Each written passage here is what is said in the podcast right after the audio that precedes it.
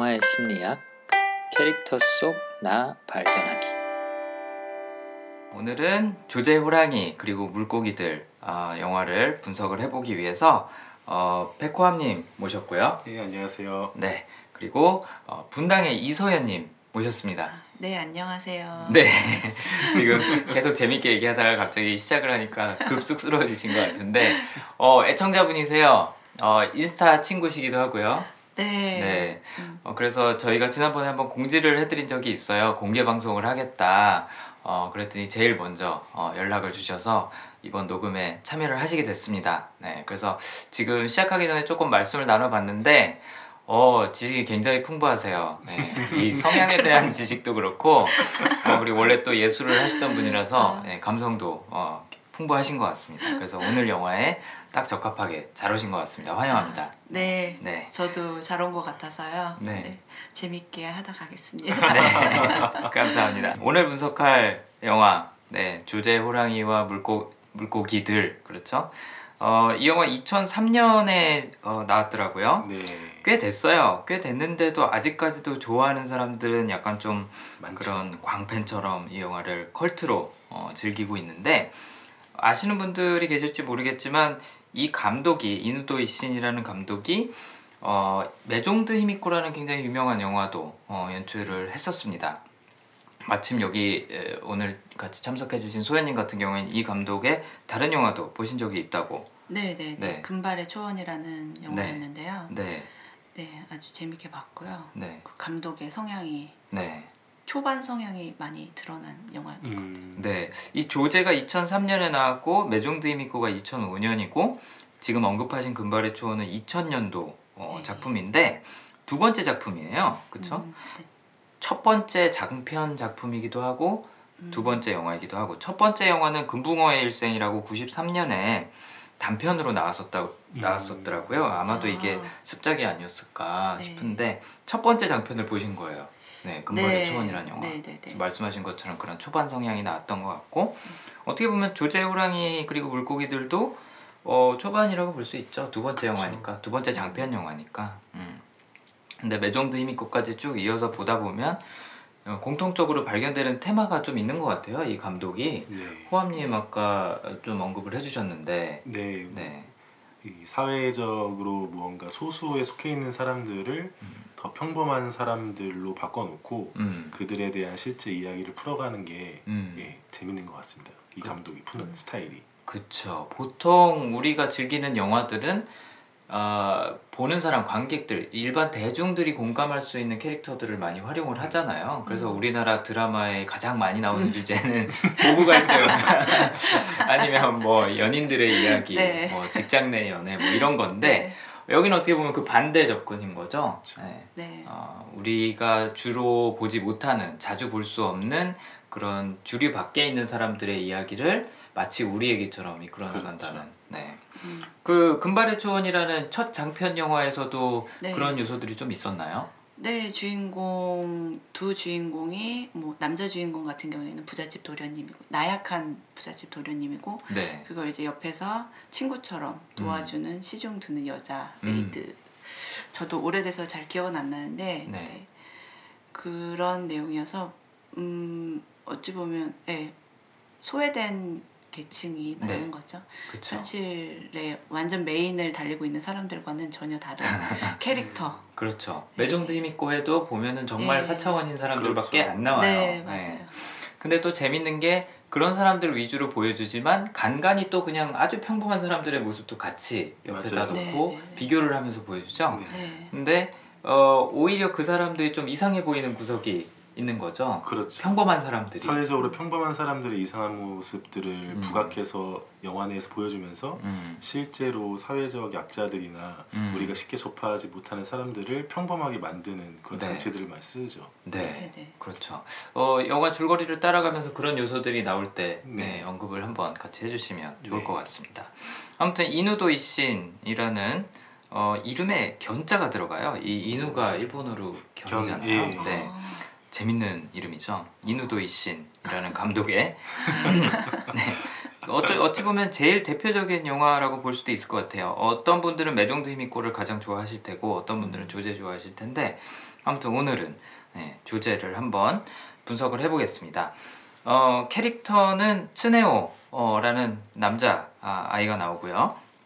그 다음에 또 조제 네, 주인공이죠. 조제라는 여자 아이가 나오고 또 주변 인물로는 어, 카나에 라는 여자 아이 그 다음에 또 어, 빠질 수 없는 카나이 하루키 군, 네, 이 친구는 저희가 좀 이따 언급을 할 텐데 주변 인물들이 이렇게 나오는데 일단 츠네오랑 조제를 분석을 해볼까 합니다. 어, 츠네오가 어떤 인물인지 조제가 어떤 인물인지 이 영화가 뭐 어떤 내용인지 간단하게 네, 호암님 한번 소개해 주시겠어요? 네, 이 영화는 츠네오라는 한 남자아이가 조제라는 다리가 아픈 그래서 걷지 못하는 여성을 만나서 사랑을 나누고 그리고 그 사랑의 결말이 어떤 식으로 끝날지 좀 궁금증을 자아내는 그런 스토리입니다. 음.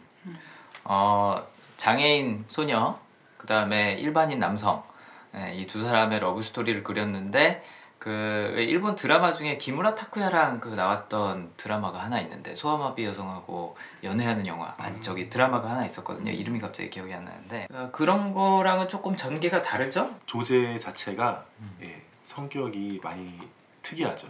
음, 예, 영화 내에서 음, 예, 일반적인 성격도 아니고 음, 그리고 읽는 책들이나 이야기하는 소재나 그리고 음. 자기가 보고 싶어하고 네. 예, 가고 싶어하는 것들이나 전체적인 것들이 음. 조금 독특합니다. 음, 네. 맞아요. 음. 사실 이 영화를 끌고 가는 거는 조제의 그런 독특한 어, 캐릭터 혹은 뭐 뭐라 그럴까요? 뭐 행동이나 이런 것도 특이하지만 말투가 말투도 특히, 예. 예, 재미있고 옷 입는 것도 되게 특이하잖아요. 맞아요. 네네네. 전 조제가 입고 있는 옷을 보면 화면이지만 항상 뭔가 그 냄새가 날 것 같은 느낌이 들더라고요. 그 회색 트레이닝복 왠지 네네네. 막한 일주일 정도 입었을 것 같고 할머니, 조제 할머니도 아, 할머니도 맞아요, 맞아요. 할머니는 뭐. 거의 네, 노숙자 수준으로 하고 다니시잖아요. 얼굴도 까매갖고. 네. 저는 할머니가 그 센가치히로에서 아. 나오는 유바바랑 너무 그 닮은 느낌이라서 네. 아. 네, 거기 나오는 그 마법 할머니 네네네. 네. 음. 근데 그 유바바는 되게 화려하게 하고 다니잖아요. 깨끗하게. 이렇게 화장 이렇게. 음. 예, 여기 나오시는 이 할머니는 유바바의 네. 노숙자 버전. 한달 동안 샤워 못 하신. 네. 캐릭터들 보는 재미가 꽤 있는 영화 같아요. 네. 네, 네네. 물론 줄거리도 일반적인 그런 어, 러브 스토리랑은 조금 다른 것 같고 일단 엔딩 자체가 사실 되게 인상적이잖아요. 그렇죠. 네. 네. 다시 보니까 네. 어, 예전에 봤던 그 느낌과는 많이, 네. 많이 다르더라고요. 그쵸. 네. 어릴 때 봤으면 아마도 아니 이게 뭐야 네. 아, 하고 지나갔을 것 같은데 이제는 좀. 공감이 되는 맞아요. 부분도 있고. 네, 그리고 예전에는 sad story라고 생각했었는데 아. 음. 지금 음, 얼마 다시 보니까 네. 뭔가 음, 아, 그래도 음. 내일 태양 뜬다 뭐 네네네. 이런 느낌으로 되게 긍정적이에요 사실. 네네네 네. 아, 저는 좀 다시 보니까 네. 약간 다큐멘터리 같은 결말이었어요. 음. 음. 우리 일상에서 일상. 당연시 저렇게 네. 일반적인 사랑 이야기의 맞아요. 결말 그쵸. 같은 그쵸. 이들이라고 현실적인. 예 이들이라고 무언가 뭔가 더 슬프고 독특하다는 게 아니고 똑같은 음. 사람으로서 음. 예 이별이 있고 뭐 사랑이 네네네, 있고 이런 맞아요. 느낌 맞아요. 이건 네. 굳이 조제가 장애인이 아니었어도 음. 충분히 성립할 수 있는 그렇죠. 이야기 그렇죠. 같아요. 그렇죠. 네. 네. 그게 뭔가 사회적 지위가 달랐다든지 아니면 뭐 조건이 달랐다든지 했으면 충분히 일어날 수 있는 네. 일들인 그럼요. 거죠. 네. 얼마 전에 그 한양대학교 대나무숲 혹시 대나무숲이 뭔지 아신가요? 아, 아시나요? 그뭐 문제 있으면 쓰는 데인가요 혹시 네네네 맞아요. 아, 예, 임금 얘기는 당나귀 네네. 얘기하는 게 대나무 숲이잖아요. 대나무 숲에다가 익명으로 이제 자기 고민이나 뭐 있었던 일들 이런 것들을 올리는데 얼마 전에 인터넷에서 회자가 됐던 사연 중에 하나가 그런 게 있었어요. 여학생이 올렸어요 사연을 남자친구한테 차였다고. 음, 근데 거기다가 막 어, 남자친구 나쁜 놈 불평 막 이런 게 아니라 어, 남자친구한테 감사하다고 그동안 사귀어준 거에 대해서 감사하다고 오. 사연을 올린 거예요. 되게 의외잖아요. 네. 음. 왜 그랬나 봤더니 이 여자친구가 어, 집안 사정이 되게 어려웠어요. 기초생활수급자였고 남자친구는 부유하진 않고 그냥 평범한 음. 친구였는데 데이트할 때마다 비용을 이제 남자친구가 낸 거예요. 그래서 남자친구가 어느 날 얘기를 하더래요. 좀 부담이 된다. 아. 어, 그래서 처음에는 그냥 얘기를 꺼내는 걸로 지나갔었는데 나중에는 남자친구가 헤어지다 헤어지자고 어, 음. 얘기를 해서 여자가 차인 거죠. 음. 근데 여자친구가 나는 남자친구의 마음이 이해가 충분히 된다. 그렇지. 나라도 저런 상황이 되게 불편했을 것 같은데 음. 나도 어쩔 수 없고 저 친구도 어쩔 수 없는 게 너무 안타깝다. 음. 하지만 그런 나를 그동안 사귀어준 남자친구가 고맙다. 막 이런 그냥 글을 써올린 거죠. 멋지네요. 음. 그랬더니 이제 막 20대 후반, 30대 초반인 어, 이제 아저씨들이 누구냐? 내가 데려가겠다. 저런 마인드라는 건강한 정신. 음, 건강한 정신이라면 내가 데려가겠다. 예. 근데 조제도 상당히 매력적이에요. 그런 맞아요. 면에서 네. 너무 예쁘잖아요. 네. 어, 너무 그리고 또 강인하죠. 네. 음, 정말 인생을 같이 할 수 있겠다 싶을 정도로 강인하고 또 어떻게 보면 굉장히 긍정적이고. 네. 예전에 씩씩하고. 일본 드라마 썸머 스노우라는 데에서 네. 조제 이 배우가 음. 막내딸 중학생 배우 역으로 나왔었거든요. 아, 네. 그래서 저는 되게 풋풋한 그런 이미지를 기억하고 있었는데 아. 영화 내에서 아주 네. 예, 제대로 성인 연기를 하니까 음. 예, 좀 감회가 새롭더라고요 저도. 아, 음. 그러셨구나. 아역 배우가 어떻게 보면 예. 성인 예. 연기 네, 제대로 성인 연기를 했죠 또 여기서. 그렇죠. 음, 그것도 또 감회가 새롭겠네요. 네. 네. 아무튼 조제가 처음에는 되게 개팍해 보이지만 알고 보면 굉장히 어, 씩씩하고 또 굉장히 의연하고 어, 정도 많고 매력적인 캐릭터로 나옵니다. 네. 그래서 아까 말씀하신 것처럼 소연님이 말씀하신 것처럼 어릴 때 봤으면 새드 스토리 네. 아니면은 어, 남자는 나쁜 놈 여자가 음. 피해자 약간 이렇게 네. 생각할 수 있는데 보면은 또 막상 보면 그게 아닌 것 같아요. 네. 지금 보면은. 그런 음. 그런 것 같아요. 이게 네, 또 성장의 결과인 것 같아요. 음, 그렇죠. 우리도 성장한 거고 네. 영화 속의 캐릭터도 이 경험을 통해서 한 단계 또 성장한 거죠. 네. 네.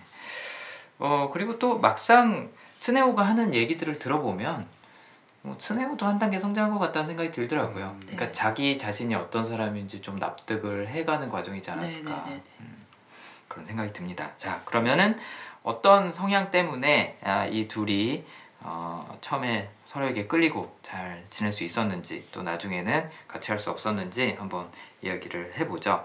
간단히 제가 설명을 드리고 거기에 해당하는 사례들을 어, 시간 순서대로 한번 짚어보겠습니다. 일단 츠네오는 어, 두 가지 성향을 예측을 해봤는데요.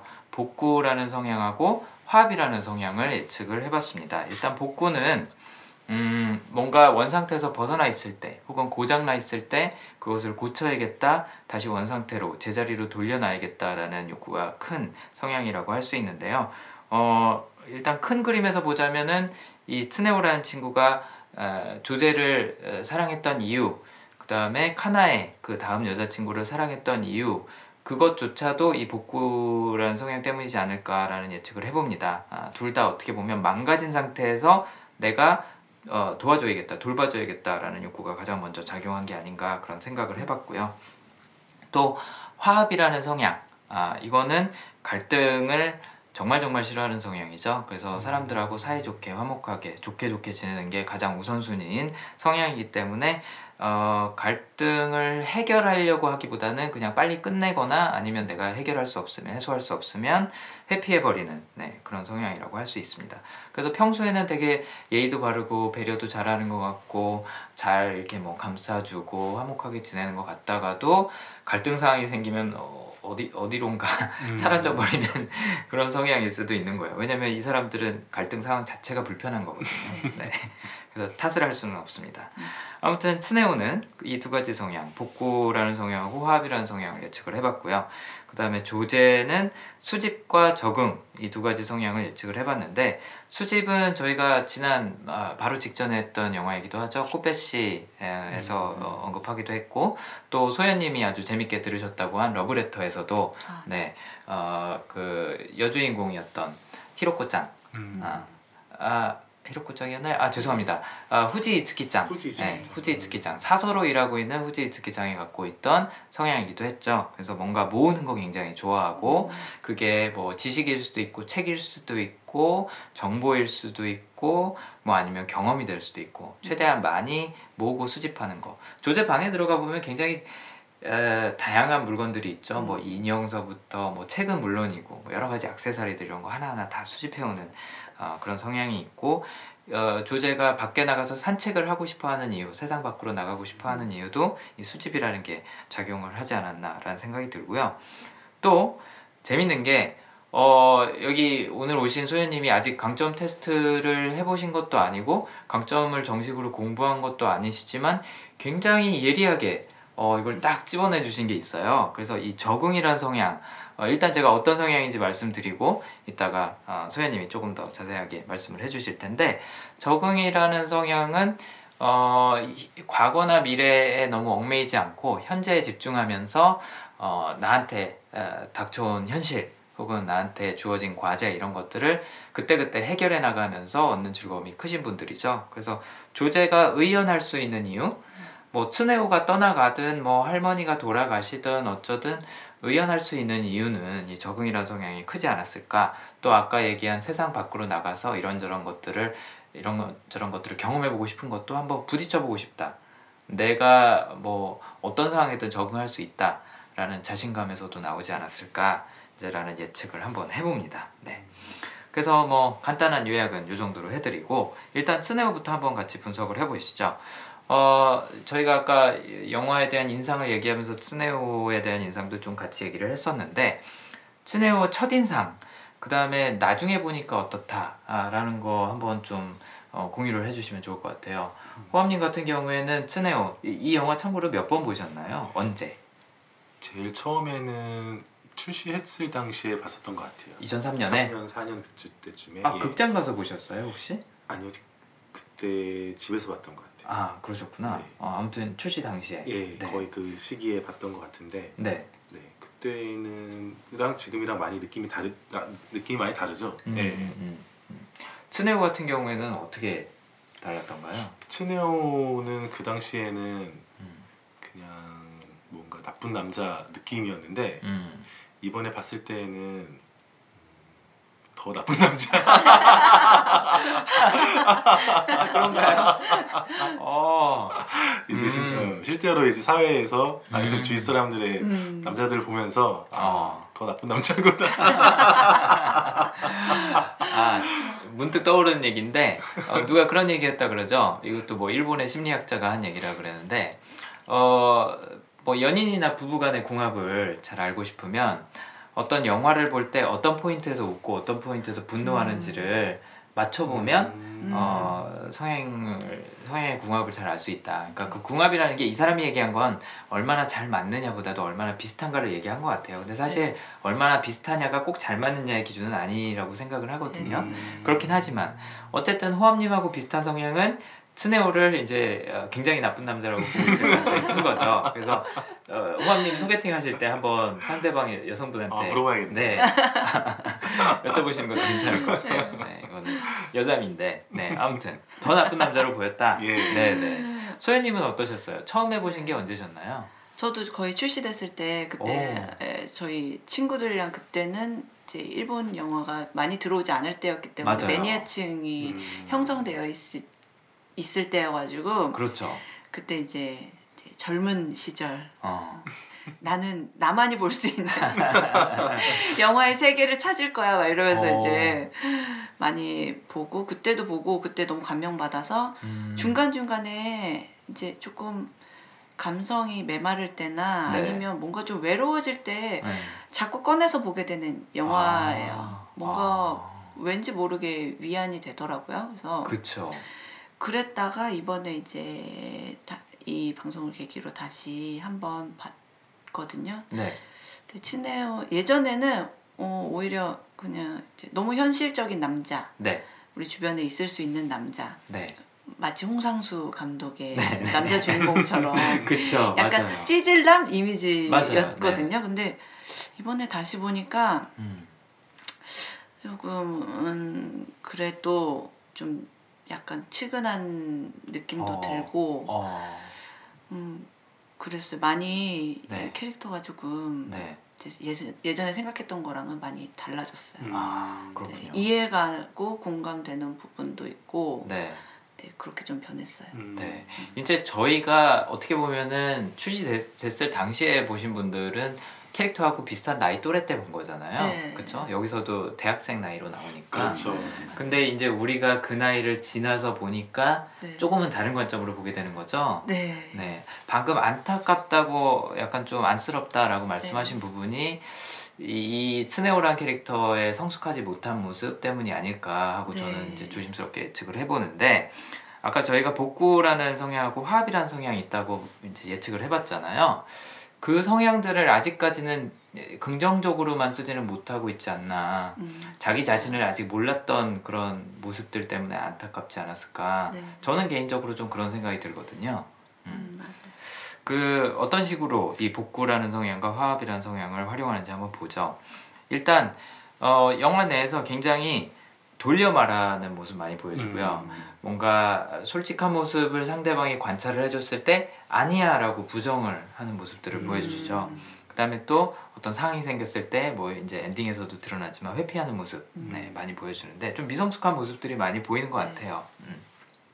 당시에는 그냥 아 우유부단하고 나쁜 남자다라고 생각을 했는데 그거보다는 성숙하지 못해서이지 않을까 아, 하는 생각이 드는데 아무튼 어, 트네오가 아, 조제 집에 우연히 이제 가게 되죠. 그 유모차가 굴러내려오는 거를 어, 어, 목격을 하고 할머니가 좀 가서 봐달라 그래서 어, 확인을 해주고 같이 끌어주다 보니까 어느새 집까지 같이 와버렸고 네. 어, 시간은 아침 시간이라서 아침을 먹고 가라고 이제 할머니가 얘기를 하니까 아 제가 일하는 중이라서요 하면서 막 이제 손사래를 치죠.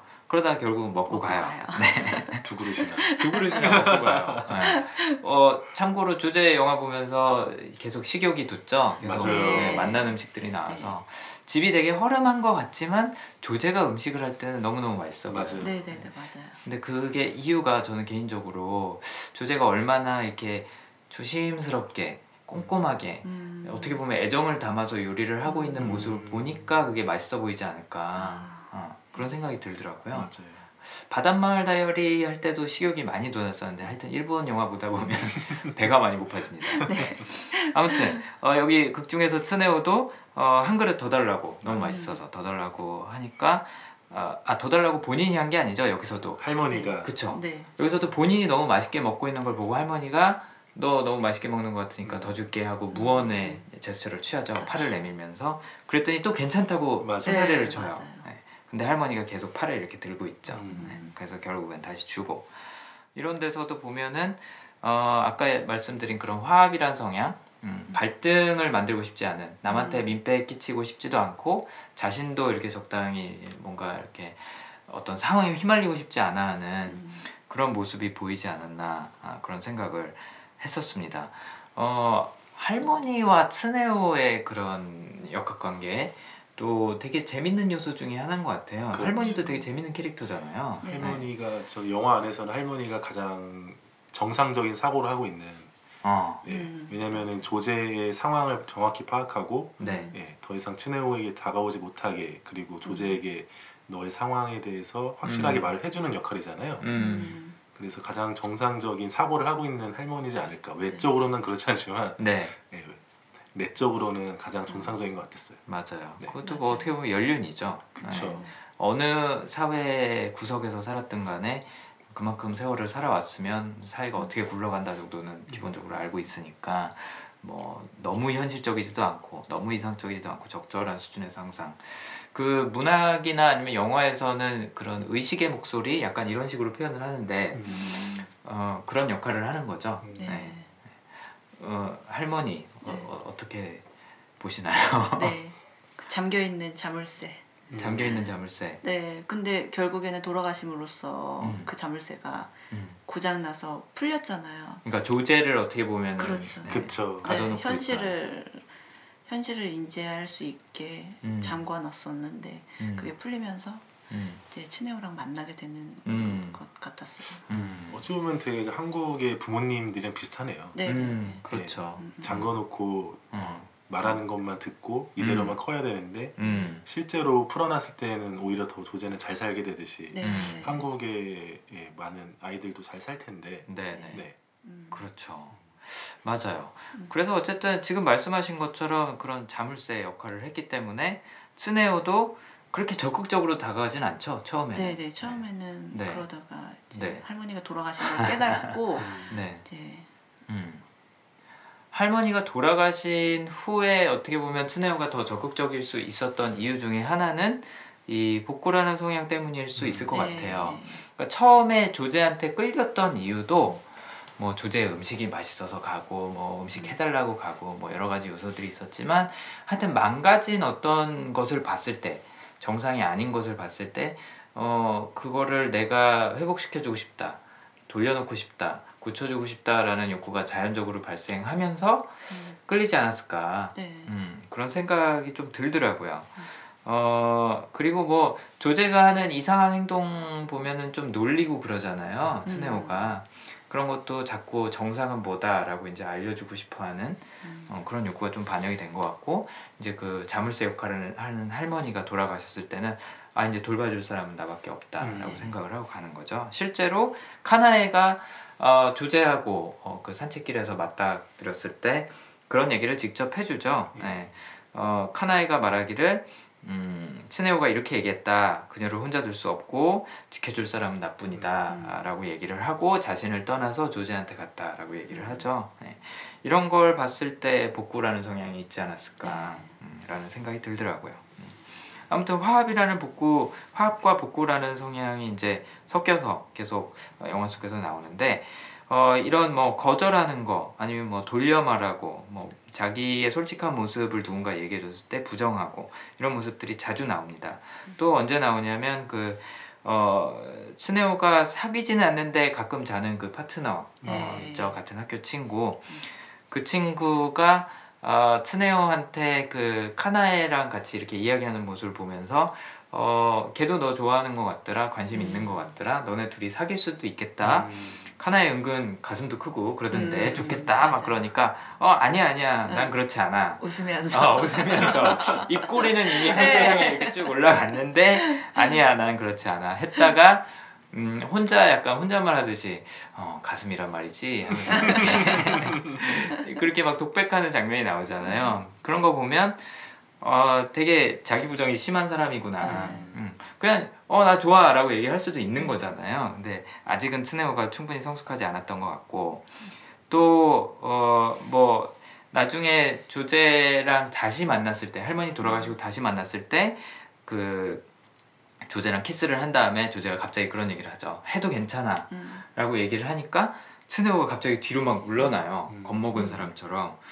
어 그 옆집 아저씨도 어 그러는 건데 음. 어 너도 해도 괜찮아 옆집 아저씨가 왜 가슴 만지고서는 쓰레기. 식물 쓰레기 버려. 네 그런 것처럼 너도 어, 나한테 원하는 게 있는 거 아니야? 응, 너도 나 나한테 그런 걸 얻어가고 음. 대신에 잘해주고 나 돌봐주려는 거 아니야? 약간 이런 식으로 얘기를 하니까 어 약간 정색하면서 난 옆집 아저씨랑은 달라라고 달라. 얘기하죠.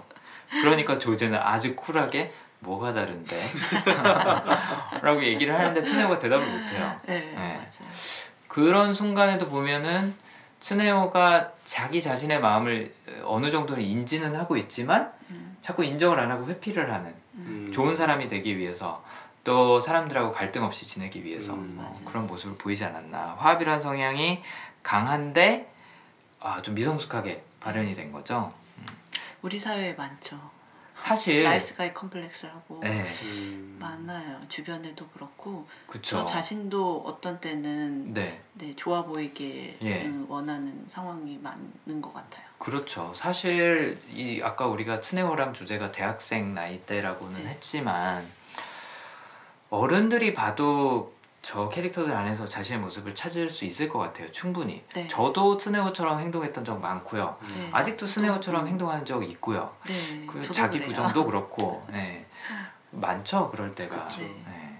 그런 모습을 좀 꼬집은 게 아닌가. 아까 호암님이 말씀하신 것처럼 음, 정상인들이라고 하는 사람들 다 뭐 의식 있고 예의 바르고 뭐 매너 있고 뭐 하고 한 것처럼 행동하지만 사실은 본인이 원하는 거에 대해서 솔직하게 얘기하지 못하고 음. 본인의 실제 모습을 누군가 얘기해 줬을 때 그걸 부인하고 음. 음, 지금 말씀하신 것처럼 네. 컴플렉스 nice 네. nice guy complex 때문에 그런 모습 미성숙한 모습을 다들 네. 보여주지 않나 오히려 솔직하게 자신의 욕구를 얘기하고 하는 게 정상적이다. 그쵸. 그게 더 인간다운 거다라고 맞아요. 감독도 얘기하고 싶은 게 그렇죠. 아닌가. 네. 그 스네오랑 조제랑 처음 아니 두 번째 이제 다시 할머니 돌아가시고 만났던 장면에서 조제가 맨 처음엔 가라 그래죠. 네. 네. 근데 저는 그 이후의 대사가 되게 인상적이었고 음. 지금 얘기하는 주제랑 좀 맞아 떨어졌다고 생각을 하거든요. 음. 혹시 기억하세요? 조제가 맨 처음엔 가라 그랬다가 네. 뭐라 그랬는지? 음, 뭐 아무튼 이렇게 등을 때리면서 얘기를 하는데 음, 음. 예 대사 기억이 안 나진 가라, 않지만 어, 가라고 한다고 진짜 가면 어떡해 뭐 이런. 아 가라고 갈 놈은 그냥 어, 가라고 가려면 어차피 음. 가고 음. 어, 그런다고. 맞아요. 네. 어 남자분들은 어쩌면 한 번쯤은 들어보셨어요. 한 번이 아니고 많이 들어 많이 네, 가란 말 해봤습니다 여자로서. 해보셨나요? 네. 실제로 그렇게 가면 굉장히 야속하던가요? 아 그럼요. 하지 말라는 뜻이 더 강하죠. 그렇죠. 근데 남자들은 의외로 굉장히 단순 멍청한. 부분이 있어서 가라 그러면 어 가라는 거구나 가야겠다 이렇게 생각을 하는데 어, 조제가 굉장히 솔직하게 얘기를 하죠. 사실 미성숙했다면 가라고 해놓고 자존심 때문에 붙잡지 못했을 것 같아요. 네네네. 마치 nice guy complex처럼. 네. 근데 조제는 솔직하게 얘기를 하죠. 음, 가라고 했다가 야 너 가라고 진짜 가면 어떡해 난 네가 필요해 음, 계속 옆에 있어줘 영원히라고 이렇게 막 고백을 하잖아요 음, 어 저는 그 대사를 보면서 아 진짜 조제가 성숙한 사람이구나 여기서 음. 조제가 어떻게 보면 한 단계 여기서 더 성숙해 갔구나 네네네. 그 전까지는 본인도 약간 좀 자기 부정하는 모습들 좀 보이고 네네네. 하는데 아, 여기서 정말로 진심이 드러나고 음. 솔직해졌고 어, 용감해졌구나 네. 네, 그런 생각이 들더라고요. 근데 그 바로 다음에 하는 스네오의 대사들이 이제 깨는 거죠. 네, 난 옆집 아저씨랑은 달라. 사실은 되게 비슷한데. 그렇죠. 네. 어찌 보면. 네. 네. 아, 아까 호흡님이 말씀하셨던 것처럼 그런 4차원의 캐릭터, 비정상적인 캐릭터들이 오히려 더 솔직하고 정상적인 모습을 보여준다고 얘기할 수도 있는 게 츠네오랑 옆집 변태 아저씨랑 음, 많이 다르지 않은 거예요. 맞아요. 음, 쓰레기를 버려줄 테니 네 가슴 만지게 해줘 나. 어. 음, 어 나는 구세자 아니 구원자 컴플렉스가 있어서 음. 구세주 음. 컴플렉스가 있어서 망가진 사람을 보면 괜히 끌리는데 음, 어 그것 때문에 네가 좋은 거다라고 솔직하게 얘기하지 못하는 그렇죠. 츠네오나 음. 예. 그리고 괜히 뭐 먹을거리로 이렇게 핑계 그렇죠. 대면서 집에 와서 밥 음. 먹고 하는거나 별반 다르지 않은 거죠. 음. 변태 아저씨의 역할이 참 크군요. 크네요. 그래서. 생각보다 네. 크네요. 네, 네. 지금 생각해 보니까. 네. 거울 같은 거죠. 그쵸 네. 거울이에요 네. 맞아요 그 대조를 잘 보여주는 거죠 맞아요. 어. 카나에하고 조제하고 대조가 되고 그렇죠. 네. 스네오랑 그 저기 변태 아저씨랑 음. 대조가 되는 거고 또 성인들 어른들에 있어서는 그 도박장 주인 아저씨 네, 음. 스네오가 일하는 도박장 주인 아저씨랑 네. 요 저기 누구야 어, 할머니랑 네. 또 대조가 되고 또 음. 그왜 스네오의 남동생 있잖아요 아, 예. 네. 남동생이 사귀는 그 여자도 어. 나이가 좀 있어 보이더라고요. 네. 어찌 보면은 약간 좀 원조 교제 같은 느낌. 음. 네, 네. 여자와 남자의 어. 원조 교제 같은 느낌인데 맞아요. 그분도 성인이잖아요. 음. 보면 한 30대 중후반 된 것 같거든요. 네, 후반. 후반이신 것 네, 같죠? 것 네. 그분도 어떻게 보면 성인인데 성인답지 음. 못하게 행동하는 음. 약간 그런 맞아. 모습을 보이는. 뭐 꼭 연하 커플이 나쁘다는 얘기는 아닙니다. 근데 이 친구는 어쨌든 대학생보다도 어린 친구예요. 아마 네, 고등학교. 갓 졸업한 친구일 텐데 음. 열뭐 몇 살, 스무 살 음. 가까이 차이 나는 사람하고 사귀고 있는 거죠. 동거하고 음. 있는 건데. 그렇죠. 그전 조제가 그래서 네. 그런 거를 다 타파하고 진짜 솔직한 모습을 음. 보여주는 것 중에 하나가 음. 의자에서 내려올 때인 것 같아요. 네, 음. 너무 당당한 그 그쵸. 콩소리. 맞아. 어, 네. 어. 보통이었으면 무언가 이렇게 단계를 만든다든지 음. 아니면 어떤 목발 비슷한 거를 두고 음. 음. 내려올 텐데 아무렇지 않게 그냥 중간 과정 없이 바로 내려오잖아요. 네. 네. 그런 게 무언가 그런 솔직함에 대한 음. 거를 대변하는 제스처가 아닐까. 네. 음, 음, 음. 거기서도 그런 동작을 보고 건강한 아이라고. 건강한 여자아이. 아, 아, 네. 카나에가 이제 네. 스네한테 그렇게 듣고 이제 네. 다시 얘기를 하죠. 건강한 여자애. 네. 아 제각이구나. 어. 그러면서 얘기를 하는데 스네오가 그렇게 쿵하고 떨어지는 모습을 보면서 좀 다른 방법을 찾아보지 그렇죠. 그래라고 네. 얘기를 하는데 어 별로 이렇게 뭐, 개의치 않죠. 네, 네. 개의치 네, 않고 조제는 계속 그 방식을 고집을 하고 영화 마지막에도 네. 맞아. 쿵하고 내려오죠. 간결하고 그 딱 떨어지는 콩 소리에 네. 네. 아, 그, 그 장면 웃겼어요. 떨어지고 나서 다시 이제 접시를 집으려고 손이 네, 이렇게 손이 위로 올라가서. 올라가잖아요. 네. 그 장면 보고 최근에 봤던 내부자들 생각이 나더라고요. 아, 혹시 거기? 보셨나요? 아니요 아직 아직 못 아, 봤어요. 보셨어요? 네. 아, 내부자들 보신 분들은 아시겠지만 이병헌이 거기서 애드립으로 네. 한 장면이 있는데 어, 이렇게 뭐 바닥에 뭐 떨어뜨리고 나서 손만 이렇게 나오는 장면이 있어요. 음. 아무튼 맥락은 다르지만 뭐 비슷한 생각이 들더라고요. 굉장히 당당한 친구예요 조제는. 네, 본인의 모습, 본인의 배경, 음. 본인이 갖고 있는 사고 방식, 습관 이런 거를 별로 그렇게 숨기려고 하지 않는. 음. 물론 초반에는 그렇게 하죠. 네 초반에는 네, 이불 속에 이렇게 숨어갖고 유모차 안에 음. 쏙 들어가 있고 할머니 때문에 네. 그런 그쵸. 거긴 하지만 음. 그런 반면에 트네오는 어, 끊임없이 자기 부정을 하고 또 그거에 대해서 죄책감을 갖고는 있지만 뭐 어떤 특별한 액션을 취하지 못하고 그냥 그렇게 어떻게 보면 끝납니다 영화에서도 어. 그래서 카나에가 아까 어, 트네오에 대해서 얘기를 조제한테 하면서 어, 그녀를 혼자 둘 수 없고 지켜줄 사람은 나뿐이야. 그래서 내가 너를 떠나고 조제한테 가는 거야 라고 설명한 거에 대해서 카나이가 그렇게 얘기하죠. 걔 그렇게 착한 애 아니거든. 음. 어. 카나에는 어떻게 보면 스네오의 정체를 정확히 알고 있는 것 같아요. 네. 네. 비슷한 부류일 수도 있는 것 같아요. 그때 왜 음. 처음 잠자리를 가지려다 이제 실패한 그 예. 상황에서도 분명히 그 카나의 마음 속에는 그냥 뭐 끝까지 갈 수 있는 상황이었음에도 불구하고 네. 아니야 나는 여기까지라고 음. 하고 가잖아요. 그렇죠. 그런 것들에 있어서 난 네 마음을 뭐 알, 알아 꿰뚫고 있어 뭐 이런 오, 감정이 있었던 것 같아요. 어, 정말 좋은 분석이네요. 지금 카나이 생각났어요. 맞아요. 저희 방송의 묘미는 이런 겁니다. 즉흥성. 네, 자연스럽게 생각나는 것들. 네. 음. 음. 네. 어 진짜 카나에는 스네오하고 비슷한 구석이 있는 게 네. 자기 부정을 하는 스타일인 거죠. 네, 네, 내 네, 욕구가 분명히 있음에도 불구하고 나는 그런 사람 아니야. 음, 음, 음. 아, 라고 착한 사람 컴플렉스가 이제 발동을 하는 거죠. 네, 그렇죠. 네. 말씀하신 부분이 정말 트네오랑 그런 게 비슷하네요. 네, 네. 어. 그래서 카나이가 어, 트네오는 내 부류야. 너랑 같은 부류 아니야라고 음. 조제한테 얘기하고 싶었던 게 아닌가 네. 정말 그런 생각이 드네요. 네. 어, 어 어찌 보면 그러면 조제는 착한 애다라고 인정을 한 걸 수도 있겠네요. 그렇죠. 카나이가. 그렇죠. 아무래도 어, 음, 너는 착한 애인데. 아이야. 음. 뭐 어, 착한 아이야. 어. 네가 그 좋아하는 트네오는 너처럼 그렇게 순수한 애 아니야. 음. 어. 나처럼 약간 좀 음. 현실적이고 음. 때 묻은 애랑 어울리는 음. 애야라고 인정을 한 걸 수도 있겠네요. 그렇죠. 아, 어. 그러네. 와 괜찮다 이거. 그래서 카나이가 조제한테 말하잖아요. 너의 그 약점이 음. 가지고 오. 싶다고. 오, 오, 맞아요. 네, 네, 네. 어 그걸로 트네오를 어떻게 보면 홀릴 수 있는 그렇죠. 거죠. 네, 정확히 파악한 거죠. 그쵸. 네. 그게 그 비유는 다리로 했지만 순수성에 대한 거였죠. 네, 음, 그렇죠. 맞아요. 복구라는 성향 때문에 좋아하게 만들 수 있으니까 음. 음. 날 고쳐주게 고쳐주고 음. 싶게. 그러면 혹시 카나에도 그거 전략을 쓴 걸까요? 왜 뭐 다 하기 네. 싫어졌고 그래서 나 그냥 알바만 하고 있어 취업도 귀찮고 네. 그래서 막 길거리에서 담배 홍보하고 네, 네, 있는 맞아요. 되게 불쌍한 모습으로 네, 네, 나오잖아요. 네, 네.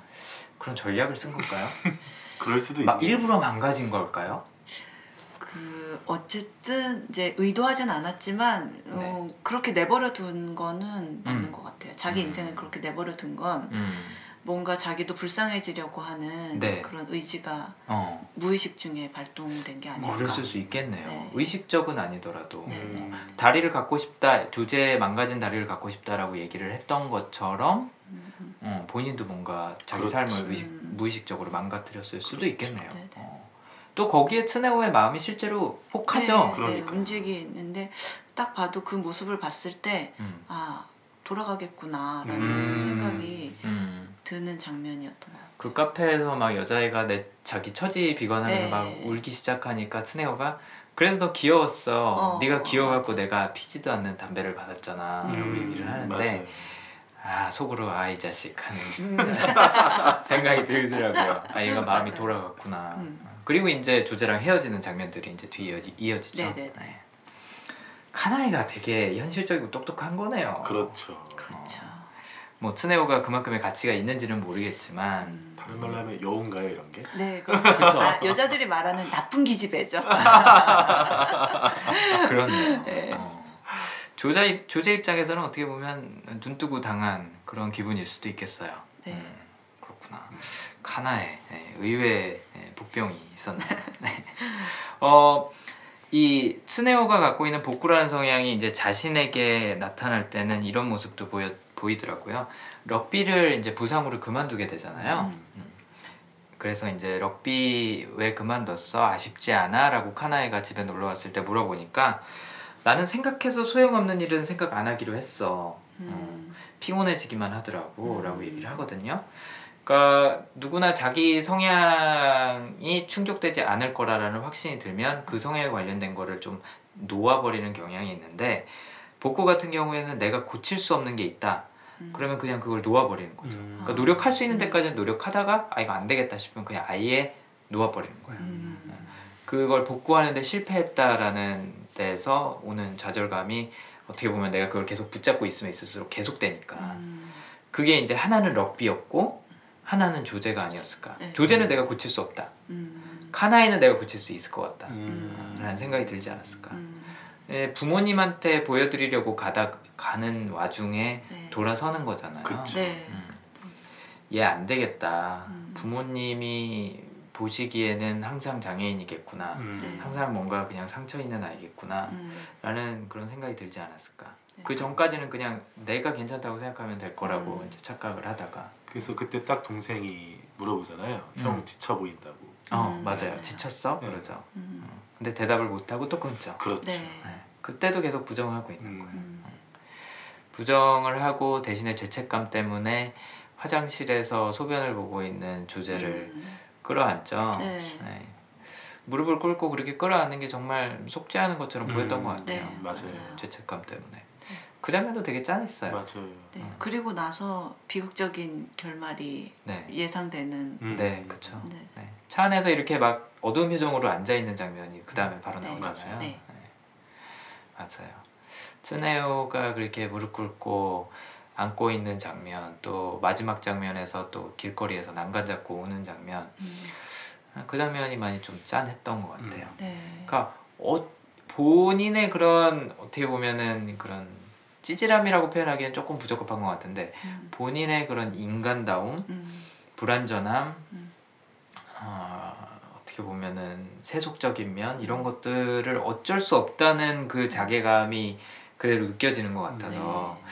그것 때문에 공감이 돼서 조금 마음이 아프더라고요. 맞아요. 네 맞아요. 네, 나쁜 짓을 한 거는 어떻게 보면 맞을 수 있지만 아 맞아 나도 저럴 때 괴로운데 음. 나도 내가 어쩔 수 없이 그런 못된 모습을 보일 때 안 좋은 모습을 보일 때 참 괴로운데 음. 라는 생각 때문에 좀 공감이 되지 않았을까 음. 네. 네, 그런 생각이 들더라고요 스네오에 대해서는 이제 방금 복고라는 성향하고 화합이라는 성향에 대해서 어, 말씀을 드렸는데 혹시 뭐 다른 것도 생각나시는 거 있으세요? 화합과 복구가 정말 뭐 적절하게 조합되어 있는 사람인 것 같아요. 아 정말. 그런가요? 네. 그리고- 그리고 어찌 보면 한국인이 가지고 있는 많은 음. 성향 중에 음. 하나인 것 같아요. 왜냐면 어. 요즘에 가장 많이 부각되고 있는 이제 유기견 문제를 봤을 때도 아, 예, 뭐 사람과 유기견을 비교 비교하기는 좀 그렇지만 네. 그러니까 작은 마음일지라도 그 유기견에 대해 대하는 네. 사람들의 반응이나 태도가 비슷한 아. 것 같아요. 음. 아, 음. 네. 우리나라도 유- 유기견, 유기묘 네, 네, 네, 네. 문제 되게 심각해지고 있죠. 네네네. 맞아요. 음. 아, 우리나라에서 복고 성향이 좀 많이 드러나는 게 학생들 공부할 때 좀 많이 드러나더라고요. 아, 음.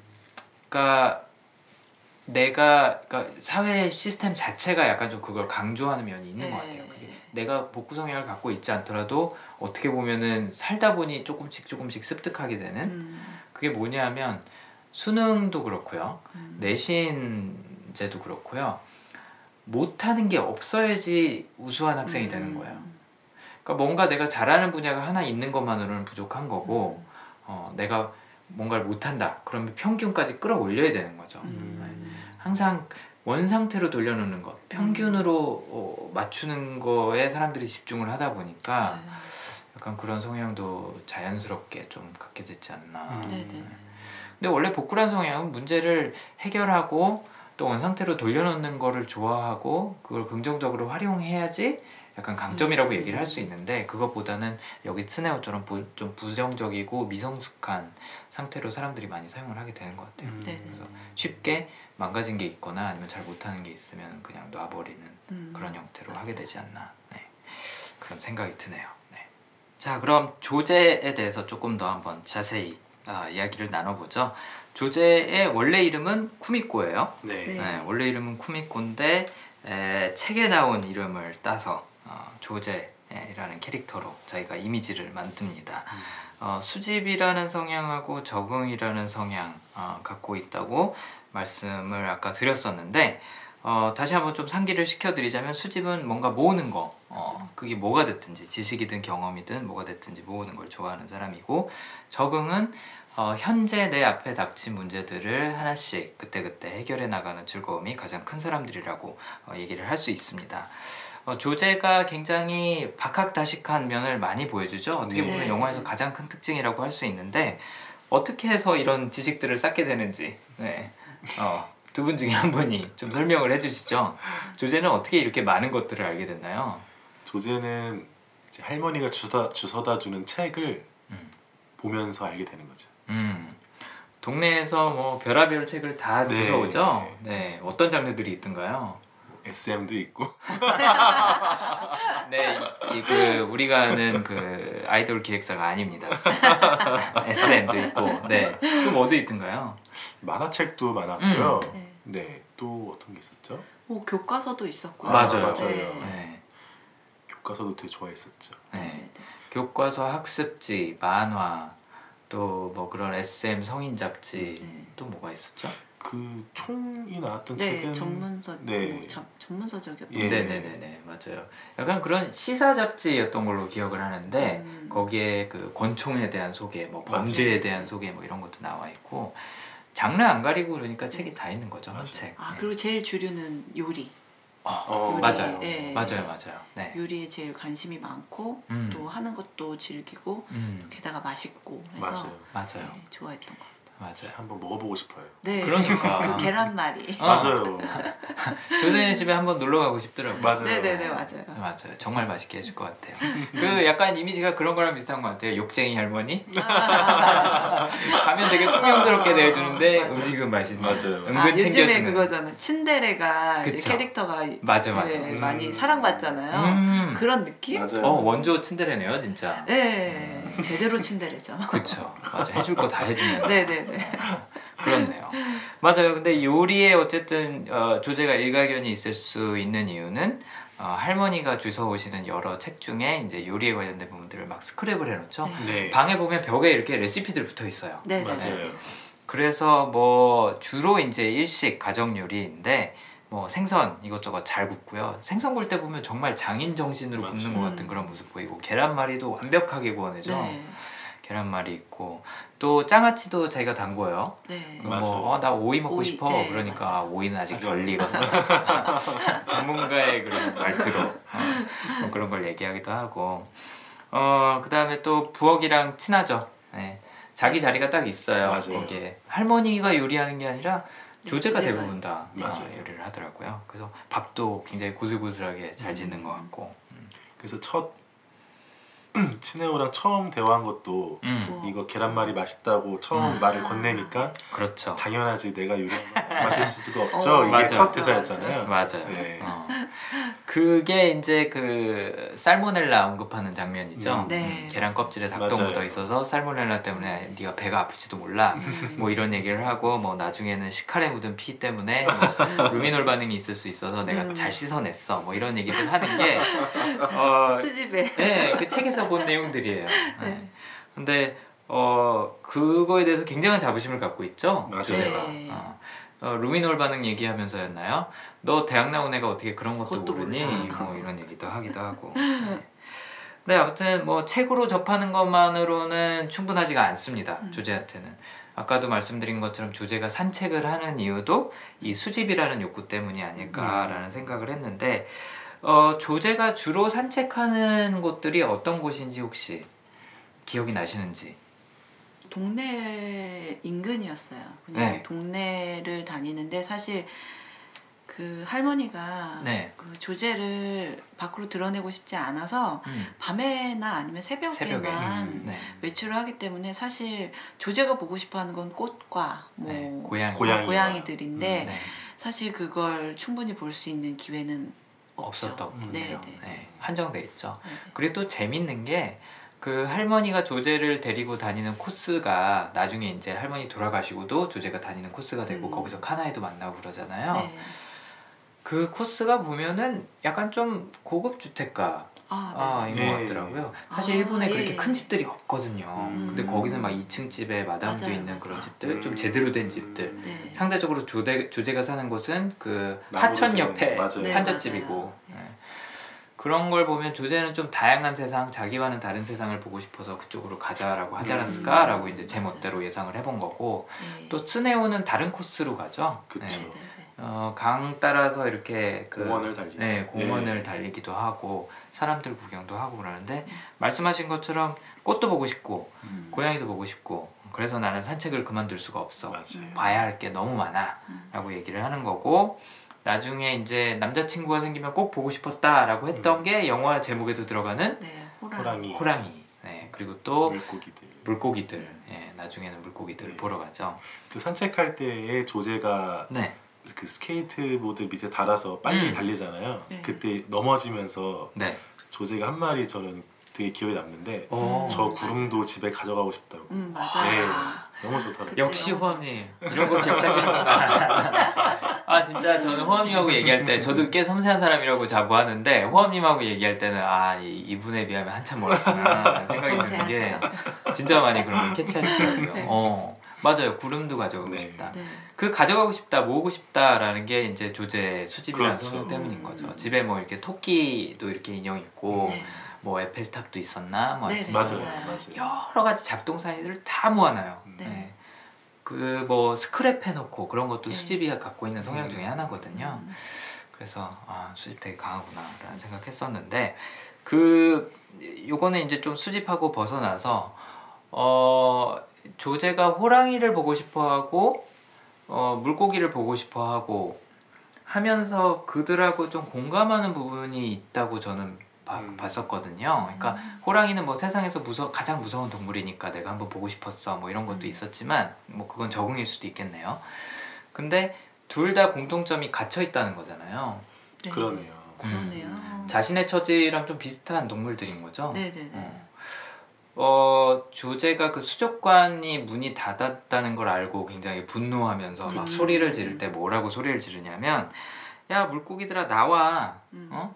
어 너네 나올 수 있잖아 뭐 이런 음. 식으로 이제 막 물고기들한테 어떻게 보면 음. 불만을 토로하는데 그 갇혀 있는 신세에 대한 그런 어 뭐라 그럴까 그런 동질감 네. 음, 음, 같은 것들을 조제가 느끼지 않았을까 음. 동물원에 있는 그런 동물들을 보면서도 마찬가지고 네. 어, 물 밖으로 나와서 어떻게 보면 수면 위까지 나와서 사는 그런 물고기가 되고 싶은데 음. 본인이 설명할 때도 나는 심해에서 살고 있던 음. 물고기 혹은 뭐 조개라고 네, 네, 네. 얘기를 하잖아요 마음대로 도, 돌아 다닐 수 없는 그렇죠. 음.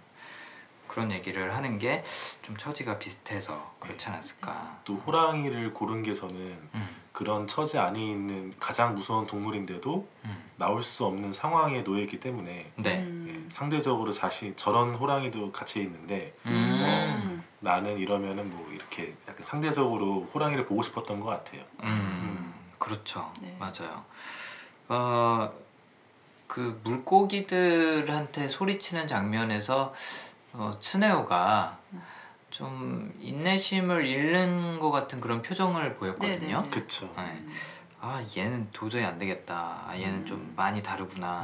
음. 뭐 내가 어떻게 할 수 없겠구나. 약간 그런 착잡한 표정을 짓고 약간 인내심의 한계를 보여주는 것 같은데 그 장면은 두 분은 어떻게 보셨나요? 뭐 어떤 점 때문에 츠네오가 약간 좀 조제한테 거기서 아 뭔가 애정을 잃고 인내심을 잃고 했을 거라고 예상하세요? 왜 그랬을까요? 거기서? 저는 이제 처음에 치네오의 이런 성격을 책임이라고 잠깐 말씀드렸을 때 음. 그때 자기가 선택한 것에 대해서 끝까지 책임지려고 안간힘을 그때까지 썼던 거라고 생각해요. 음. 근데 그게 음. 이제 한계 다 다르면서 음. 음, 왜 이제 하나가 흐트러지면은 네. 이제 그걸 뭐 정리하는 것보다는 더 막 흐트러버리고 싶은 그런 인간의 음, 음. 마음 있잖아요. 네. 네. 그래서 하나조차도 음. 이제 마음에 드는 구석이 없어지는 그런 순간이었던 것 같아요. 음, 뭐 이미 어떻게 보면 많이 내려놨는데 네, 더 이제 어떻게 보면 마지막 네, 음, 그런 음. 뭐라 그래야 총매가 됐다 그럴까? 네, 네. 네, 그런 계기가 됐을 수 있다. 호암님은 어떻게 보셨나요? 저는 아까 나쁜 남자라고 말했듯이 네.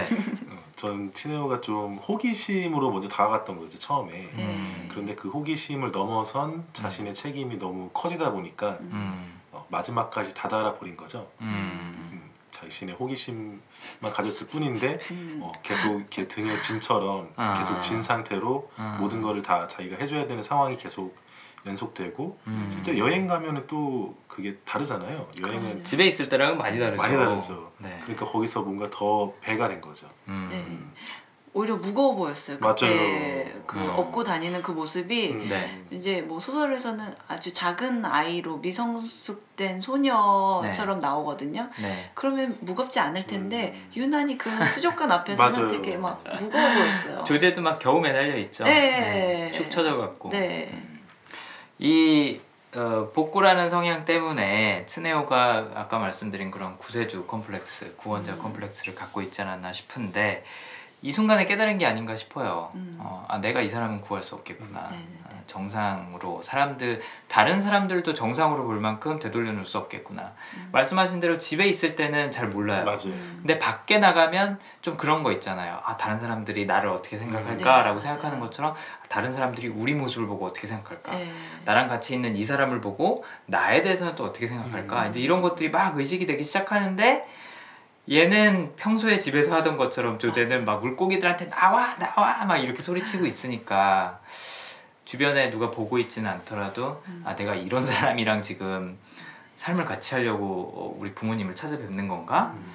아 내가 감당할 수 없는 무게를 짊어졌구나 음. 라고 그때 깨닫지 않았나 저도 그런 네. 생각이 예. 들더라고요 그래서 조제한테 그런 얘기 하죠 야 너 이제 휠체어 이제 탈 때 됐지 않았니? 음. 어, 얘기하니까 아니야 난 휠체어 필요 없어 네가 나 들어주면 되잖아 음. 라고 하는데 표정이 별로 좋지가 않죠 음. 그리고 계속 그 둘만 있는 여행인데도 거의 둘만 있는 모습만 나오잖아요. 음 네. 그렇죠 예. 그런데 저는 그게 배, 그 저- 그러지 않았던 장면 하나가 음. 마지막에 둘이 헤어지고 난 온 다음에 음. 수백 대의 차들이 계속 지나가면서 소리를 지우잖아요. 네. 그게 다 음. 치네오한테 나중에 네. 이제 이렇게 뭔가 사람들의 시선이 꽂히는 그런 형태로 음. 표현이 된. 것처럼 보이더라고요. 음. 뭔가 세상하고 분리되어 있었던 것 같은데 계속 분리되어 잠시. 있다가 예. 음. 그게 어떻게 보면은 두 명한테 똑같이 적용이 되네요. 츠네오한테는 차들이 막 지나가면서 그렇고 어, 이 조제는 그 전동 휠체어를 타고 길을 막 들어가죠. 가는데 예. 군중 사이로 막 이렇게 가죠. 음. 어, 차도 옆으로 지나가고 맞아요. 음. 세상으로 다시 돌아간 네. 그런 느낌이네요. 음. 음. 그걸 뭐 현실로 돌아갔다고 얘기를 할 수도 있지만 어쨌든 간에 세상의 그런 시선에서 자유롭지 못하다는 거를 츠네오가 스스로 알게 되고 그것 때문에 헤어지고 또 그것 때문에 죄책감과 좌절감에 그쵸. 휩싸이고 음. 어, 하는 그런 과정이지 않았나 어, 싶네요. 어. 어, 휠체어 타는 걸 계속 거부하고 어떻게 보면 의존해서 그 유모차에 있다가 전동 휠체어를 타고 달려가는 그 음. 조제의 모습이 되게 어, 뭐라 그럴까 좀, 좀 멋있어 보이죠. 예. 네, 성숙한 그런 변신이니까. 음. 음. 그래서 본인이 어쨌든 수집을 하기 위한 그런 음, 유, 유동성과 자립심을 결국에는 갖추는 거죠. 음. 네, 독립된 인간으로 살면서 뭐 식량 같은 거 식량이란다. 저희 장장장 네, 시장 뭐라. 그랬지? 시장 시장거리 장거리 장거리 왜 한국말이 갑자기 이상해졌지? 아무튼 그런 음식 재료가 식재료 같은 거는 이제 뭐 구청에서 뭐 네. 그런 복지원들이 배달을 해주고 어 자기가 또 세상을 돌아다니면서 이제 자기가 보고 싶은 거 마음대로 볼 수 있는 그런 여건이 조성이 된 거잖아요. 저는 음 조제가 어 츠네오한테 의지해서 보다가 이렇게 자기 스스로 뭔가 찾아서 볼 수 있을 때 엄청난 여성이 될 거라는 생각이 들었어요. 음. 그러니까 왜 우리가 흔히 보는 그런 인생 그런 고난 극복기에 해당하는 그런 삶을 음. 조제가 되게 멋지게 살아가지 않을까. 음. 네. 사실 가능성으로 보면 엄청나다고 생각을 했거든요. 음. 지식도 엄청 많죠 여러 네네네. 분야에서 요리의 대가이기도 하고요. 네. 또 굉장히 용감하고 삶에 의연한 사람이기 때문에 굉장히 많은 도전을 하면서 남은 생을 되게 알차게 살아가지 않을까 하는 예상이 음. 되더라고요. 음. 사람을 대하는 태도도 사실 네. 일반 사람들이랑은 많이 달랐어요. 음, 그 장애를 가지고 있음에도 불구하고 네. 오히려 일반 사람들은 모르는 사람이나 음, 이제 뭐 자기가 딱 봤을 때 좀 나와는 거리가 있을 것 같다 아니면 나보다는 조금 더 이제 상하 관계적으로 상쪽에 있을 것 아. 같다면은 마음에 약간 겁부터 먹거나 아니면 네네, 좀 그렇죠. 굽히거나 자기 상황을 판단해서 행동하는데 네, 조제는 전혀 누가 나타나도 네, 어, 같은 자기의 강한 마음으로 네. 상대를 대하는 게 뭐 네. 앞으로 어떤 사람을 만나도 그러니까요. 예, 어. 뭐 자신 있게 대하고 어. 오히려 그 점이 되게 강점이 될 것 같다는 생각이 들었어요. 음. 맞아요. 그래서 영화를 보면서 아까 말씀하신 것처럼 sad ending이 아니라 되게 희망적인 네, 엔딩이라 그렇게 생각할 수 있었던 것 같아요. 네. 맞아요. 이 앞에 모습이 약간 좀 훤히 보이거든요. 조제는. 네, 그쵸. 네. 츠네오랑 카나에는 모르겠어요. 음, 헤어질 것 같아요. 그 차 속으로 묻혀버린 그 씬이 네. 음. 저는 그 둘에게 너무나 힘든 시간이 더 앞으로 남지 않았을까. 음.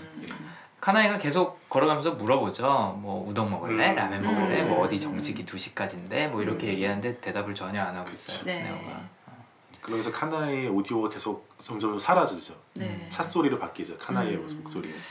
맞아요. 그 장면도 좀 짠했어요. 네. 카나에 네. 때문에. 맞아요. 네. 스네오도 스네오지만 음. 조제는 상대적으로 잘 살아갈 것 같고 아까 저희가 언급했던 또 하나의 성향이 적응이라는 성향이었잖아요. 네. 어 소연님이 참고로 이거는 어, 오자마자 언급을 해주셨어요. 아마도 네. 조제가 적응이 있을 것 같다. 근데 저도 얘기 들어보니까 어 맞는 것 같더라고요. 네. 그 부분 조금만 더 어, 얘기해 주시면 좋을 것 같아요. 네, 저는 이제 아까도 말씀드렸다시피 예전에 봤을 때랑은 참 음. 많이 다른 영화였구나. 네. 어, 또 다른 메시지가 있었구나라는 걸 이제 음. 다시 보면서 깨달았는데 그 부분이 바로 적응이었던 것 같아요. 그죠? 음. 예전에는 어, 안타까운 여자, 음. 어, 결말이 저렇게 되지 말지, 친해요 아. 떠나지 말지라고 아, 이제 생각하고 남겨진 여자의 되게 슬픔을 네. 그때 어렸을 때는 느꼈었다면 음, 어 이제는 이제 결혼도 하고 이제 음. 아이도 낳고 음, 이제 고난을 맞닥뜨려야 되는 그런 부분들이 이제 뭐 자연적으로 많이 생기더라고요. 네. 그때 어떻게 이겨내야 하는 하는가를 많이 고민하게 되는 시기인데 아, 그때 이제 이 영화를 이런 시기의 영화를 보니까 아 저렇게 담대하게 저렇게 아, 또 이제 고난도 어 뭐 그냥 마음만 먹으면 어, 희망적인 네. 그런 미래로 다시 음. 바꿀 수 있는 그런 어, 그러니까 마음가짐이 되게 중요한데 아, 아 저렇게 당당한 장애를 가지고 있음에도 불구하고 우리가 이제. 현실적인 사람들이 봤을 때 네. 장애를 가지고 있음에도 불구하고 저렇게 당당한 모습을 보니 음, 아, 음, 뭐 이겨내지 못할 것이 무엇인가라는 네. 생각이 많이 들었어요. 어, 그야말로 뭐 흔히 불교에서 얘기하는 마음 먹기에 달려 있다. 예. 그런 거죠. 어. 네, 네. 진짜 조제를 어떻게 보면 약간 롤 모델로 삼을 수도 있을 것 같아요. 고난 극복의 네, 네, 롤 네, 모델. 네. 네. 그 그게 담대하게 무언가를 받아들이기가 굉장히 힘들고 그렇지 않은 경우에 무슨 문제가 생겼을 때 당황하거나 네. 이제 혼돈에 휩싸이면 오히려 나이 들었을 때가 더 그 파장이 더 길더라고요. 힘들고 맞아요. 이제 예 그렇더라고요. 그러니까 우리나라에서 흔히 생각하는 고난 극복담은 이런 거죠. 달려라 하니 같은. 음, 음. 그냥 악, 악, 이 악 물고 예. 어, 막 그냥 열심히 악바리로 사는 그런 느낌인데 조제는 그런 건 아니에요. 네, 네, 그쵸. 네, 네. 굉장히 의연하게 그냥 받아들이는 거죠. 네. 자신한테 주어지는 과제나 음. 상황을. 이제 그게 바로 적응이라는 성향을 네. 갖고 계신 분들이 잘하는 것 중에 하나인데, 음, 처음에는 물론 조제도 그런 모습을 보이지는 않아요. 뭐 식칼 들고 다니고 음, 찌르고 어, 호신용 권총을 사고 싶어하죠. 처음에는. 네. 어 그리고 또 의존하고 스네어한테 의존해서 유모차에 이렇게 끌려다니고 하는데 나중에는 이제 좀 자기가 음, 세상에 직접 부딪혀야겠다라는 생각을 하는데 저는 그 계기 중에 하나가 호랑이가 아니었을까. 음. 약간 자신의 한계를 시험해보는 막 무서워서 막 움츠러들다가도 나중에는 이제 되게 자연스럽게 볼 수 있게 끝까지. 되잖아요. 음. 그 장면 이후로 그 다음에 또 트네오랑 이렇게 마지막 여행을 하면서 어떻게 보면 현실에 제대로 부딪히게 되는 거죠. 네. 아, 내가 이 사람과 부모님을 같이 뵈러 갈 수 없고 음. 이 사람과 결혼을 할 수 없고 뭐 이런 것들을 정말 그대로 부딪히기 시작하면서 음, 오히려 더 아, 난 그래도 괜찮을 수 있는 사람이구나라는 걸 깨닫지 않나. 음. 오히려 트네오를 위로해 주죠. 음. 네. 그쵸. 네. 그게 저는 되게 인상적이었는데 뭐 온천 여관으로 갈까 하는데 아, 저기 저기 저기 물고기들의 뭐 궁전 뭐 이런 데로 네. 가자라 그래갖고 내가 세상에서 제일 야한 섹스를 상으로 음. 줄게 그러잖아요. 사실 그거 트네모에 대한 위로거든요. 그쵸. 그죠. 걔가 얼마나 죄책감 때문에 마음이 무거워하고 음. 있을까 내 마음을 편안하게 그래도 좀 위로해 주려고 지금 뭐 온천 여관에 가고 어쩌고저쩌고 뭐 이런 얘기를 하고 있구나 네. 얘 마음을 내가 돌봐줘야겠다 약간 음. 그러면서 잠든 트네오 이마에 막 키스도 해주고 음. 입술에 뽀뽀도 해주고 막 그러면서 챙겨주는 장면을 보면서 아 여기서 이제 갈리는구나 음. 트네오는 애고 조제는 어른이 음, 됐구나 어른이 된 거. 네. 맞아요. 그래서 삶에 굉장히 의연하게 대처해 나가고 또 본인이 원래 갖고 있던 적응이란 그런 성향도 음. 이제 굉장히 성숙하게 사용할 수 있게 됐구나. 음. 옛날에 식칼 들고 있고 뭐 권총 찾고 이러던 음. 조제는 이제 없어졌구나. 음. 그런 생각이 많이 들더라고요. 네. 음. 그 바다에 가자 바다가 보고 싶어졌어라고 얘기했던 그 순간은 어떻게 보시나요? 조제 뭐 어떤 마음이 반영이 됐기 때문에 어, 수족관도 닫았고 부모님은 못 보러 가게 됐고 트네오랑 헤어질 게 뻔한 상황에서 왜 나는 바다가 보고 싶어졌다라고 얘기했을까요?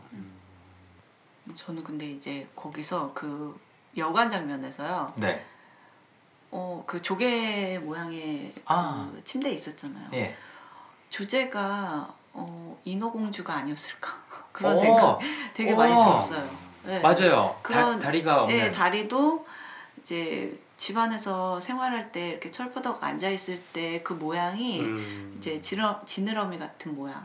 음. 그리고 이제 자기는 음, 바닷속을 나와서 네. 왕자님과 사랑에 빠지고 싶은데? 할 수 없는. 음. 그쵸? 하지만 이제 인어공주는 네. 이제 현실을 어쩔 수 없이 받아들이고? 거품이 된 그런 동화 같은 이야기가 그쵸. 되었지만 이제 네. 그 조제는 그렇지 않고 강인하게 또 자기 삶을 개척해 나갔잖아요. 그렇죠.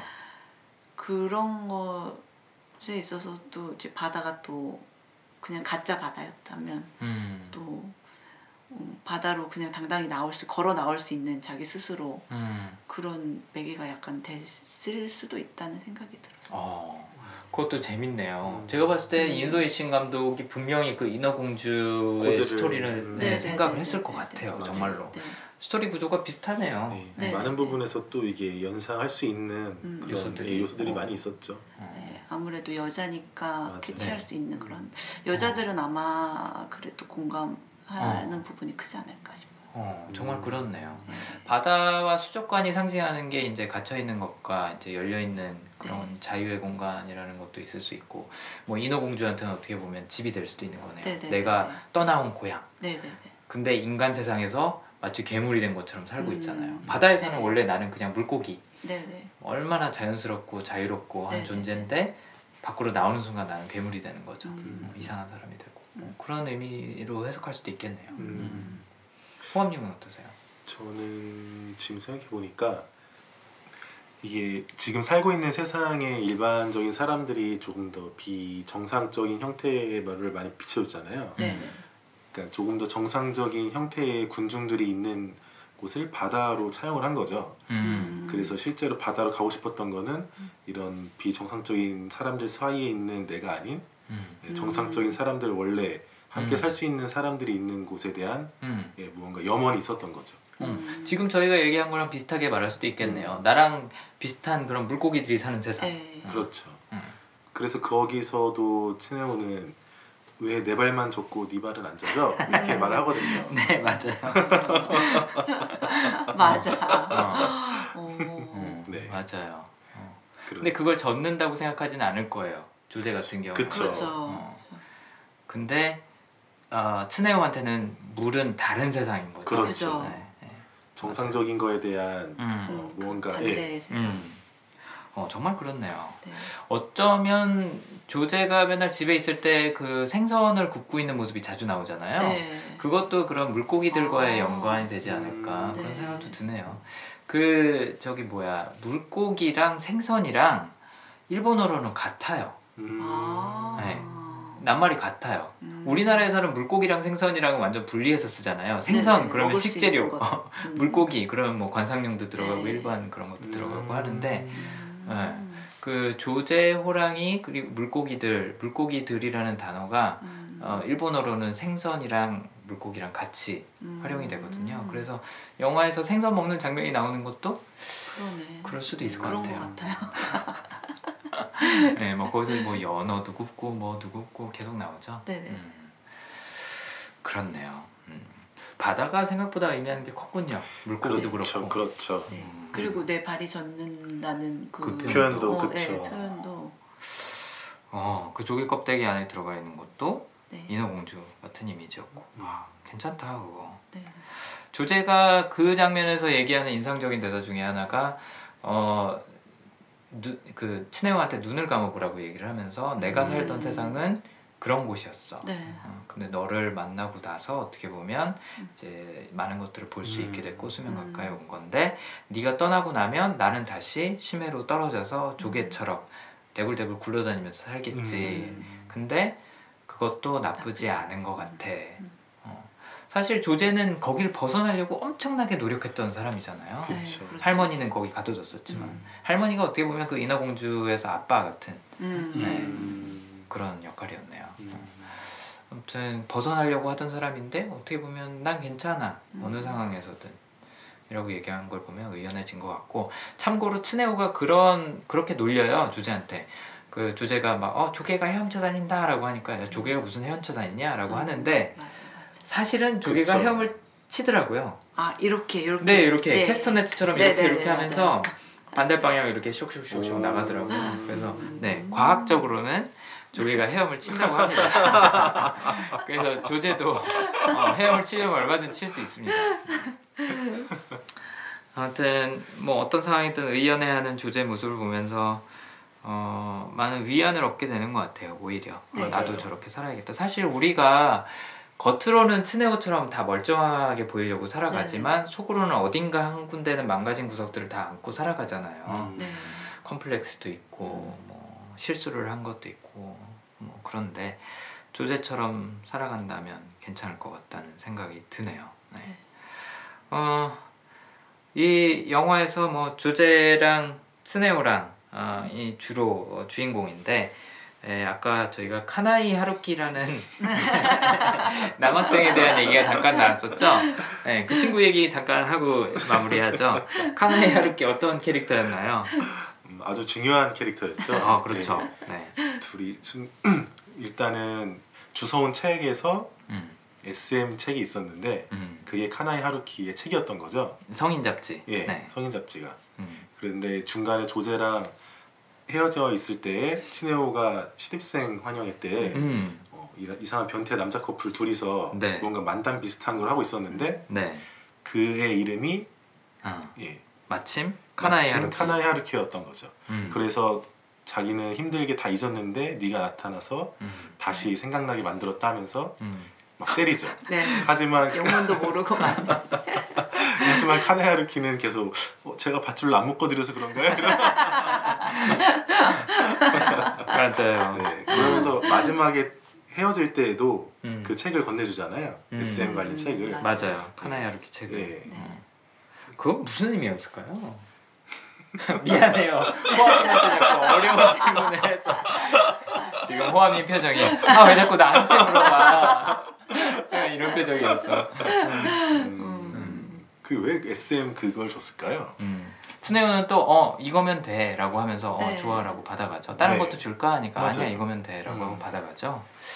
뭐였을까요? 조제한테는 무슨 의미였을 거고 츠네오한테는 무슨 의미였을까 그 책이.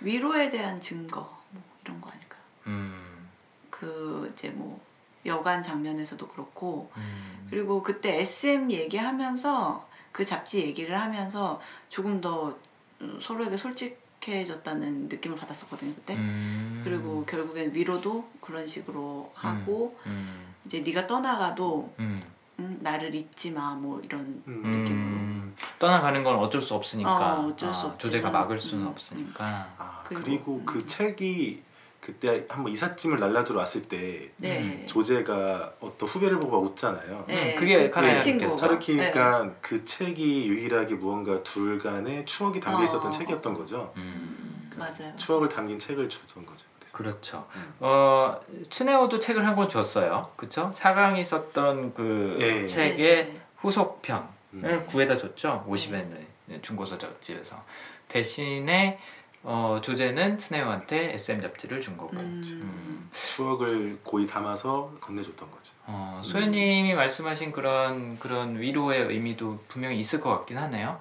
참고로 그 조개 호텔 안에서 네. 장면을 보면 누가 S고 누가 M인지는 나오죠. 음, 기억나시나요? 그쵸, 네, 그쵸. 네네. 묶여 있던 사람이다. 스네오가 조제한테 이렇게 안대에 씌우고 뭐 네. 손, 손이랑 발도 묶었는지는 모르겠지만 네. 어쨌든 그렇게 하는 장면이 나오는 걸 보면 스네오가 어, S 성향인 것 같아요. 음. 네. 근데 아무튼 음, 그 잡지가 그런 추억이 말씀하신 대로 얽혀 있고 조제가 위로를 해줬던 음. 방식이기도 하고 하니까 그럴 수 있겠네요. 어. 조제는 뭐 그래서 줬다고 하는데 츠네오는 왜 그걸 받고 되게 어떻게 보면 좀 기분 좋게 음. 어, 갈 수 있었을까요? 왜 츠네오는 그거를 아까 말씀하신 것처럼 그런 공유하는 추억이라서 그렇죠. 음. 그렇죠. 그리고 본인이 무언가 조제에게 음, 단순하게 생각하면은 음, 이 관계에서 원했던 것에 대한 음. 전부였다고 생각할 수도 있는 거죠. 음. 아 그렇게 생각할 수도 있겠네요, 네. 진짜. 그 옆에 그 변태 아저씨처럼. 어 옆집 아저씨처럼. 네. 음. 왜냐하면 그 책에 서로가 주었던 책의 성향이 음. 조제가 원했던 그 책은 너무나도 감성적이고 음. 네. 그리고 구해다 준 것 자체가 의지의 네. 의미고 네. SM이란 잡지는 준 네. 건 육체적인 음. 무언가. 서로가 원하는 거를 어. 막 교환하면서 네. 마무리를 지려고 했던 것 같은 느낌이죠. 그게 어떻게 보면은 현실적인 관계에 대한 그런 묘사일 수도 있겠네요. 그렇죠. 네. 네, 네. 어, 진짜로 우리가 살고 있는 세계에서 사람들은 이런 그렇죠. 식으로 관계를 네. 맺는다. 음. 네. 그리고 또 스네오는 누군가를 고치러 또 가는 거고 음. 조제는 또 뭔가를 수집하고 네. 어, 또 상황에 부딪히게 세상에 부딪히게 위해서 또 전동 휠체어를 타고 나가는 거고 네. 음. 각자 자신이 원하는 것을 찾기 위해서 살아간다. 음. 뭐 그걸 교환할 수 있는 사람들끼리는 같이 한다. 음. 이렇게 간단하게 볼 수도 있겠네요. 그렇죠. 네. 그렇죠. 그렇네요. 네. 아무튼 카나에 굉장히 어 그 여자 캐릭터 카나에란 캐릭터도 굉장히 중요했고 네. 할머니 음. 어 옆집 변태 아저씨 네. 또 카나에 하루키라는 그 후배 어 주변 인물들이 굉장히 결정적인 역할들을 극에서 많이 예. 하는 것 네. 같습니다. 네, 조연인데도 하나도 불구하고 빠지면 안 되는. 안 되는 맞아요. 어. 이은도희 시인이 고민을 굉장히 많이 했나 보네요. 네. 네. 아, 저는 그또 캐릭터 하나 네. 이제 그 조제를 조제가 엄마라고 부르게끔 강요하는 그 동생. 동생 아 네.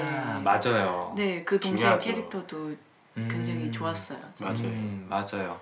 그 캐릭터에 대한 얘기도 깊게 파고 들어가면 아마 좀 할 게 많을 것 같아요. 맞아요. 조제랑 어떻게 보면 같은 처지였던 네, 그렇죠. 친구잖아요. 둘다 네. 고아원에서 네. 네, 나왔던 친구라서.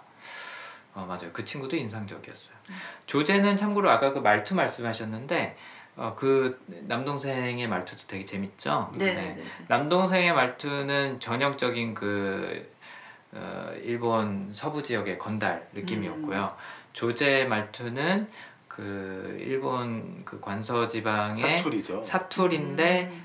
그 할머니들이 쓰는 사투리예요. 음. 그러니까 얘가 세상을 접하는 그 범위가 음. 또래가 있는 게 아니라 할머니만 통해서 음. 접하니까 할머니처럼 얘기를 하더라고요. 음. 뭐 저도 일본어를 아주 잘하는 건 아니지만 음. 하여튼 그 나이 또래가 하는 일본어가 아니었어요. 네. 네. 사투리 굉장히 심하게 쓰더라고요. 음. 네. 근데 그런 부분도 또 관전 포인트 네네네 중에 다시 하나였던 것 같아요. 알고 보면은 네. 훨씬 더 감정이입이 더 잘. 아무튼 이 영화도 사투리가 되게 매력적입니다. 참고로 얼마 전에 리뷰했던 바닷마을 다이어리에서도 사투리 되게 매력적인 부분 많이 나오더라고요. 음. 그래서 나중에 한번 보시면 좋을 것 같습니다. 네. 뭐 조제란 영화에 대해서 마지막으로 한 말씀 혹시 남기고 싶으신 거 있나요? 아니면 뭐 팟캐스트 오늘 녹음하신 거에 대해서도 괜찮고요. 네.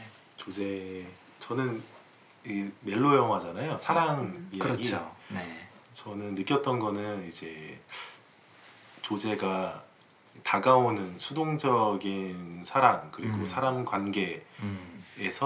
이제는 조금 더 능동적인 음. 자신이 다가갈 수 있는 네. 사랑을 할 수 있는 사람으로 변하는 걸 음. 그린 영화처럼 느껴졌거든요. 음. 예, 그래서 만약에 무언가를 시작하신다면은 이렇게 음. 수동적이지 말고 능동적으로 하시면 음. 조제처럼 음. 밝은 미래가 기다리고 있- 뭔가 상처 받아서 위축되어 계셨던 분들, 음. 어, 뭐 자신감이나 확신을 잃어서 뭐 쉽게 행동으로 옮기지 못하시는 분들이 보면 위안을 얻을 수 있는 네. 네, 그런 영화다. 네.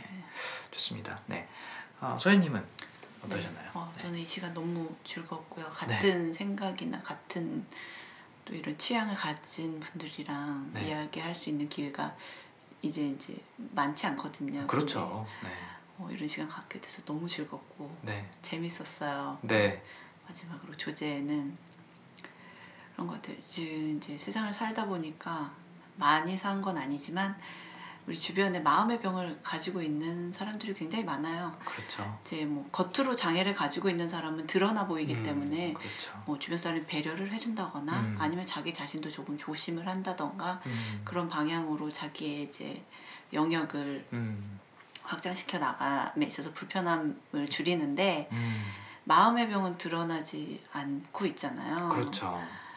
그런 거에 있어서 어, 사람들이 조금 더 솔직하고 음. 치유를 적극적으로 하고 네, 어, 그리고 음, 드러내는 걸 두려워하지 않았으면 좋겠어요. 조제처럼. 음, 그래서 그 어, 조제 영화를 다시 봤을 때, 네, 어, 좀 당당해지고 나의 장애에 대해서 뭐 음. 장애라고 하기엔 좀 그렇지만 음, 솔직해지고 좀 음, 당당해지면 주변 사람들도 오히려 더 편해지고 네, 자기 자신도 좀 이제 사람 에, 살아가기 수월해지지 않을까 뭐 이런 음, 네. 생각을 했어요.